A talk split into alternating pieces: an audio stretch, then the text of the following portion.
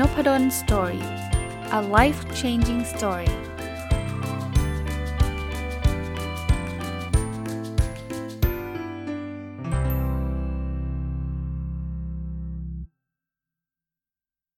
สวัสดีครับ ยินดีต้อนรับเข้าสู่นพดล story พอดแคสต์นะครับ วันนี้อยากจะมาชวนคุยในเรื่องของคำว่าชีวิตที่ดี หรือชีวิตที่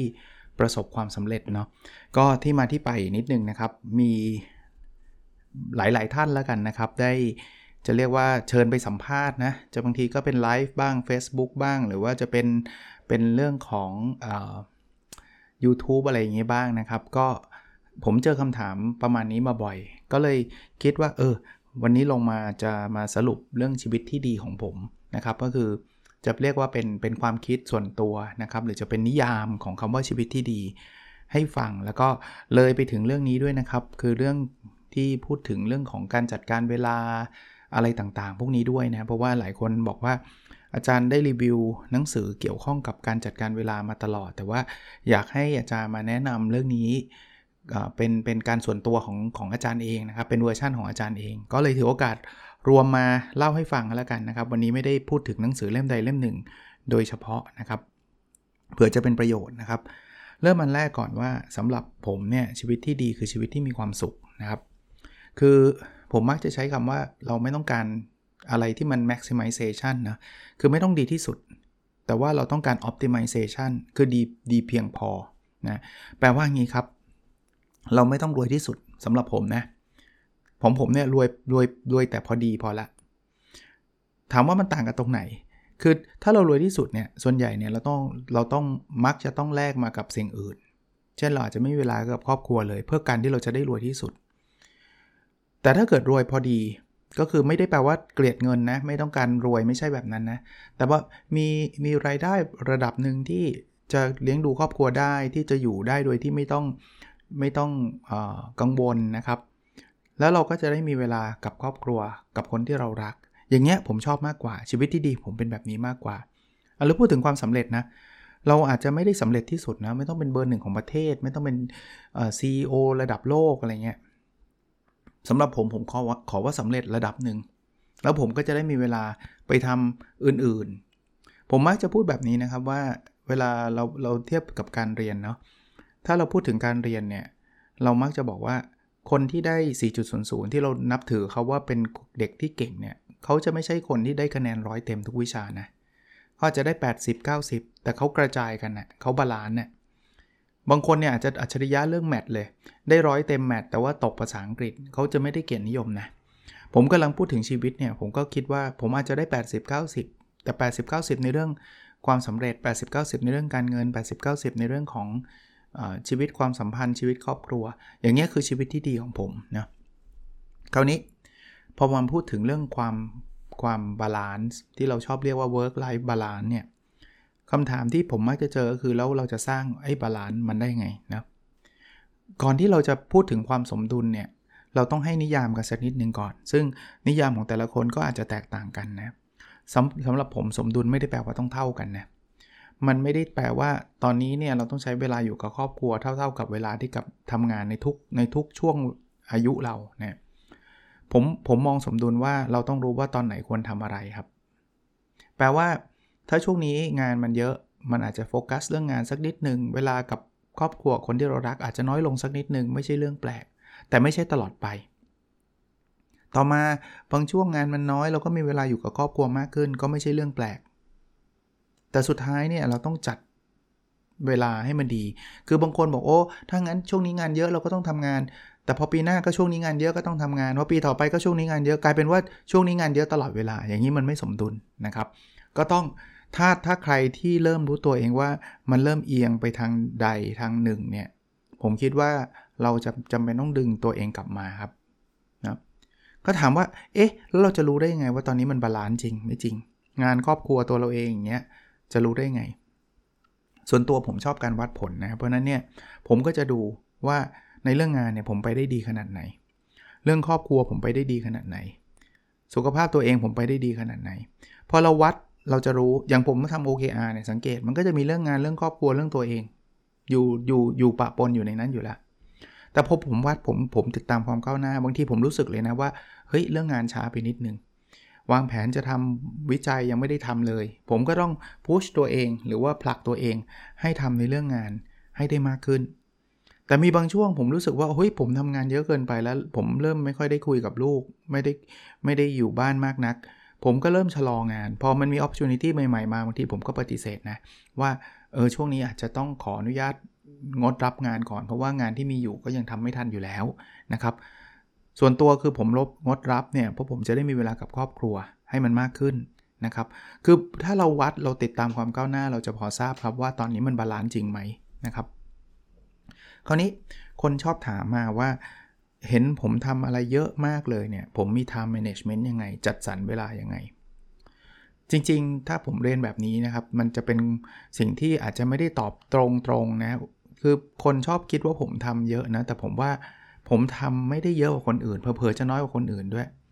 แต่มันได้ผลเยอะมากกว่า ผมพูดแบบนี้ดีกว่านะครับ คือคนชอบคิดว่าผมใช้ใช้เวลาเยอะอะ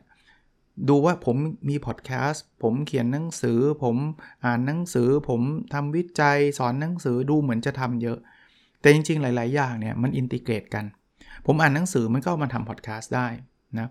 ในขณะที่ผมสอนหนังสือ ผมก็มาใช้ในการวิจัยได้ หรือผมทำวิจัยผมก็ไปสอนหนังสือได้ แต่ถามผมนะเครื่องมือที่ผมใช้มากที่สุดก็คือ OKR OKR มาจากคำว่า Objective and Key Result ผมจะใส่กิจกรรมสำคัญสำคัญ ไม่ใช่กิจกรรมสิเป้าหมาย Objective Key Result ที่สำคัญเนี่ย เอาไว้ใน OKR แล้วเสร็จแล้วเนี่ยการจัดการเวลาเนี่ยผมก็จะโฟกัสกับสิ่งที่มันสำคัญที่สุดก่อน ซึ่งก็คืออยู่สิ่งที่อยู่ใน OKR ก่อน อะไรก็ตามที่มันสำคัญน้อยลงเนี่ยผมผมก็จะใช้เวลากับมันน้อย หรืออาจจะเอาไว้ทีหลังนะแต่เราต้องต้องจัดลำดับความสำคัญก่อน ผมใช้เครื่องมือ OKR ไม่ได้แปลว่าทุกคนต้องใช้นะครับ ถ้าใครอยากรู้ว่า OKR ผมคืออะไรไปฟังวันพุธนะครับ รายการ OKR Weekly จัดมาทุกสัปดาห์นะอันนั้นคือสิ่งที่ผมให้ความสำคัญนะเพราะฉะนั้นเนี่ยผมผมเลือกที่จะตั้งเป้าหมายก่อนว่าชีวิตผมอะไรคือสำคัญซึ่งซึ่งความสำคัญในแต่ละช่วงชีวิตก็อาจจะแตกต่างกันนะ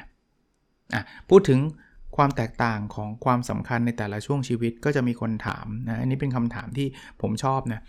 บอกว่าแล้วอาจารย์ในแต่ละช่วงชีวิตความสำคัญอาจารย์ต่างกันยังไง สมมุติว่าแบ่งเป็น 3 ยุคก็แล้วกัน เพราะว่าตอนนี้ผมก็มีอยู่ถึงช่วงชีวิตยุคหนึ่งคือจะไม่ไปเด็กเกินไปนะครับ เพราะตอนเด็กๆก็คงมีแต่การเรียนหนังสือนะ เอาเป็นว่าหลังจากจบปริญญาตรีแล้วกัน ยุคประมาณ 25อย่างเงี้ยความสำคัญผมคืออะไร ถ้าผมย้อนเวลากลับไปได้นะ ถ้าตอนผม25ผมก็เรียนตรงๆ ว่าผมก็ไม่ได้มานั่งคิดอะไรแบบนี้หรอก แต่ว่าถ้าถามผมณตอนนี้ให้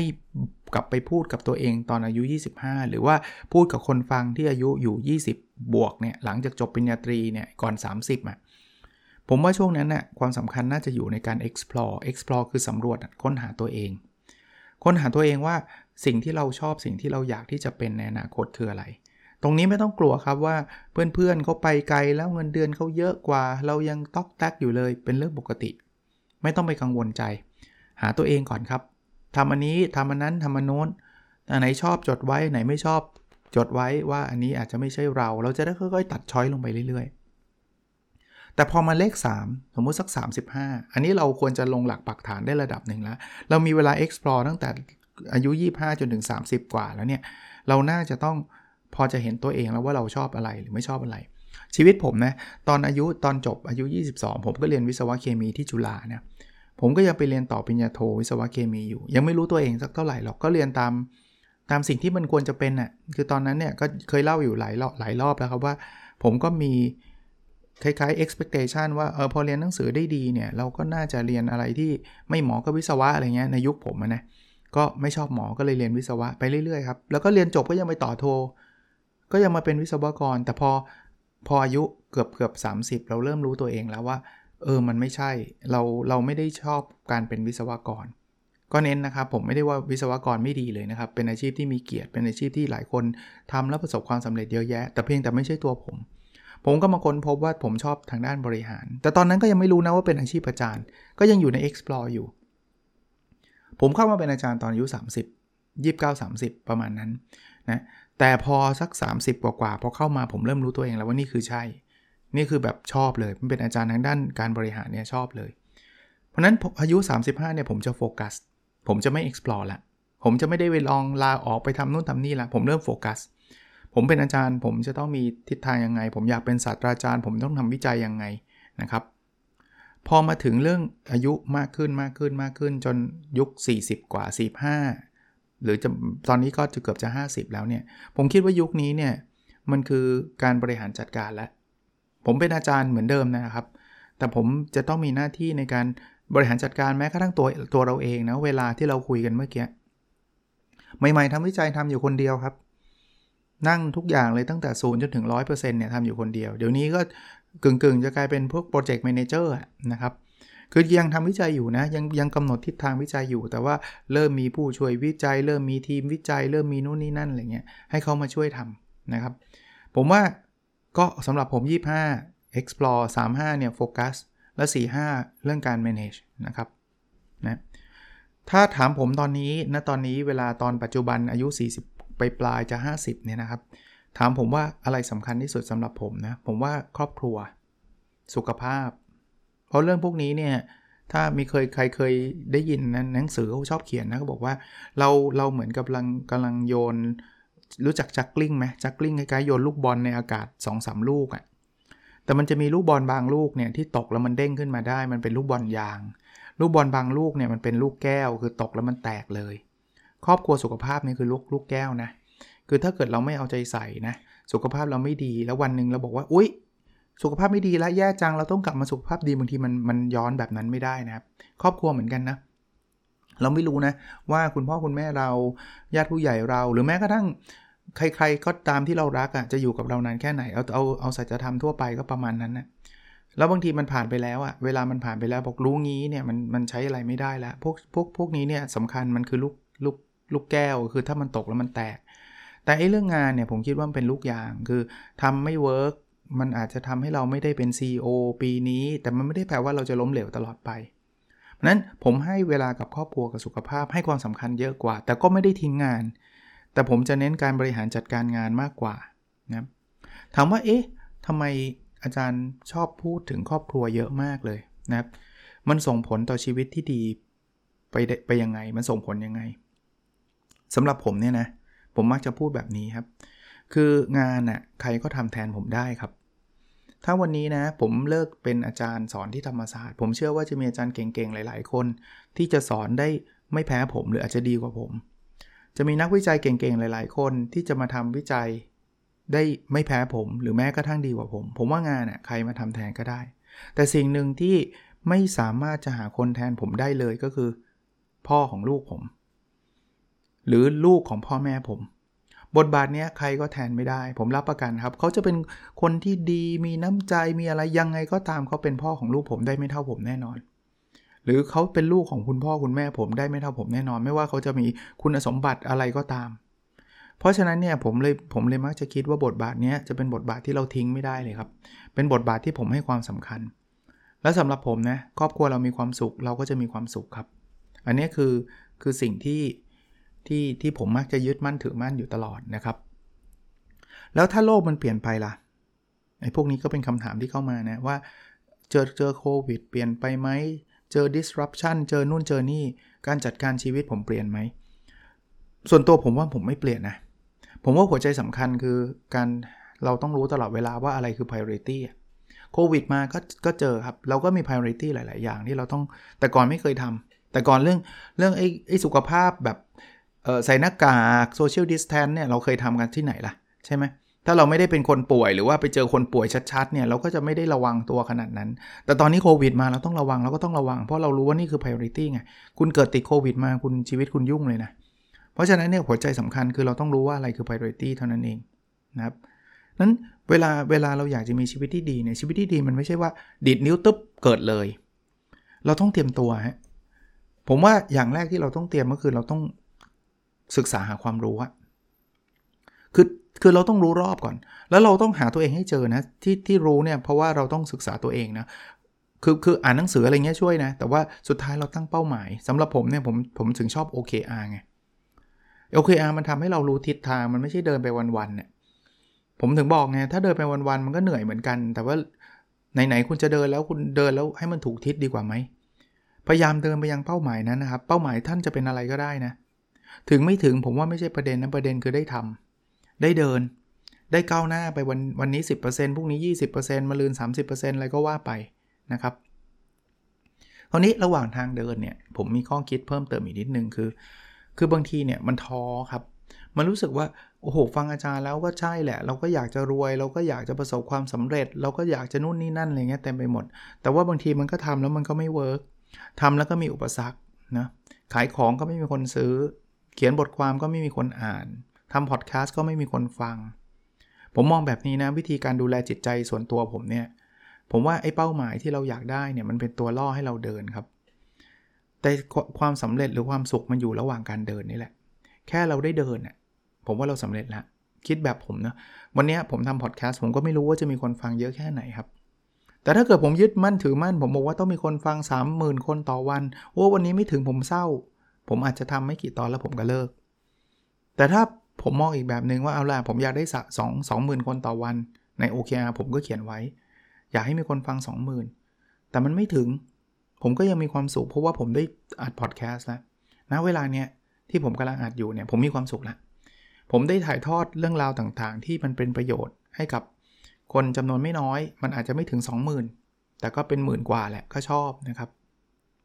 อีกเรื่องหนึ่งนะคือ ผมว่ามนุษย์เราเนี่ยถูกดีไซน์หรือถูกสร้างมาให้มีเพื่อน ให้มีคนรู้จัก ถ้าเราโดดเดี่ยวเนี่ยเราจะมีความสุขยากนั้นการเดินทางที่มันมีเพื่อนมีพี่น้อง มีคนรักเดินทางไปด้วยกับเราเนี่ยผมว่าการเดินทางนั้นมีความสุข ผมไม่รู้ว่าท่านเคยเป็นเหมือนผมไหมบางทีเนี่ยจุดหมายจุดหมายปลายทางไม่ใช่ประเด็นนะเวลาเราไปเที่ยวอะประเด็นคือเราได้ไปกับใครอะ แม้กระทั่งถ้าเราได้ขึ้นเครื่องบินกับเขาเนี่ยยังไม่ถึงที่เลยนะ เราก็มีความสุขระหว่างขึ้นแล้วเรารู้ว่าเราได้พูดคุยกับเขา นี่ส่วนตัวตอนนี้เนี่ยนะยังโหยหาการไปเที่ยวอยู่เลยนะ แต่ว่าที่อยากไปเที่ยวคืออะไรครับ อยากไปเที่ยวคืออยากจะไปเจอคนที่ อยากจะไปได้แฮงเอาท์ใช้เวลากับคนที่เรารัก ในสถานที่ใหม่ ๆ จริง ๆ ผมก็ชอบไปเที่ยวกับครอบครัวนะจริงๆ ครอบครัวก็เจอกันทุกวันนะแต่ว่า ก็ยังมีความรู้สึกว่าระหว่างขับรถไปกับลูกกับภรรยาเนี่ยมันก็มีความสุขในการได้คุยกัน ระหว่างขึ้นเครื่องบินไปกับลูกกับภรรยาเนี่ยเขามีความสุขได้คุยกันหรือกับคุณพ่อคุณแม่อะไรเงี้ยนะในลักษณะแบบนี้นั้นวันนี้ก็ไม่ได้ไม่ได้มีสคริปต์อะไรนะครับ ก็อยากจะมาชวนคุยเรื่องชีวิตที่ดีในเวอร์ชั่นของผมก็แล้วกันนะครับเผื่อจะเป็นประโยชน์นะครับ ก็ช่วงนี้ผมเล่าให้ฟังนิดนึงอ่านหนังสือหลายเล่มพร้อม ๆ กันนะครับ ก็เลยยังไม่จบสักเล่ม เพราะนั้นช่วงนี้ก็อาจจะยังไม่ได้มีบุ๊กรีวิวอะไรมามากมาย แต่เดี๋ยวมันก็จะทยอยจบเวลาจบมันก็จบทีแบบ 5 เล่มอย่างเงี้ยนะครับมันก็จะมีอะไรมารีวิวอีกเยอะแยะ แต่ว่าเปลี่ยนบรรยากาศบ้างนะ เดี๋ยวจะกลายเป็นรายการบุ๊กรีวิวซะหมดนะเพราะว่าส่วนใหญ่ก็จะมีแต่รีวิวหนังสือซะส่วนใหญ่นะครับก็ขอเปลี่ยนโทนมาเป็น การชวนคุยการเล่าเรื่องประมาณนี้ด้วยนะครับ แล้วก็ฝากไว้นิดนึงนะคือตอนนี้โควิดมันก็ยังติดกันเยอะนะถึงแม้ว่าจะคลายล็อกดาวน์แล้วก็ระวังตัวกันด้วยนะครับ ถ้าท่านอยากบอกบางคนบอกทนไม่ไหวแล้วจะต้องออกไปกินข้าวกับเพื่อนอะไรเงี้ยก็ระวังตัวกันหน่อยนะครับ เพราะว่าฉีดแล้วติดได้ ติดแล้ว เป็นหนักได้ด้วยนะครับ ถึงแม้ว่ามันจะเป็นเปอร์เซ็นต์ที่น้อยนะ แต่ว่ามันเป็นได้นะครับ มีคนที่ฉีดแล้วเข้า ICU ก็มีนะครับ ไม่ได้ขู่นะครับ แต่ว่าพูดจริง ๆ จากคนที่เป็นจริง แล้วเขาก็มาเล่าให้ฟังนะครับว่าญาติเขาหรือคนรู้จักเขาเนี่ยฉีดแล้วก็ก็ก็เข้า ICU อยู่นะครับ ก็ต้องระวังนะผมก็เป็นห่วงนะครับ แล้วก็บางทีก็ไปติดคนอื่น เอาเอาตัวเราไม่เป็นไรแต่ว่าคนอื่นก็อาจจะเป็นนะโดยเพราะผู้สูงอายุซึ่ง ท่านอาจจะยังไม่ได้ฉีดนะมีมีผู้สูงอายุจำนวนไม่น้อยเลยครับที่ยังไม่ได้ฉีดนะครับ ก็ต้องระวังหรือคนที่เป็นโรคต่างๆนะครับ เป็นกลุ่มเสี่ยงนะครับ ก็หลายคนยังไม่ได้ฉีดนะ เราฉีด 2 เข็มได้ไม่ถึง 10%มั้งครับตอนนี้นะเข็มเดียวเนี่ยมันมันมีโอกาสติดได้เยอะเลยนะครับ โอเคนะครับ ประมาณนี้นะครับ แล้วเราพบกันในสดถัดไปครับ สวัสดีครับ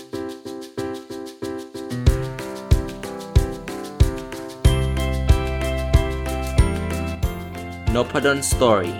a life changing story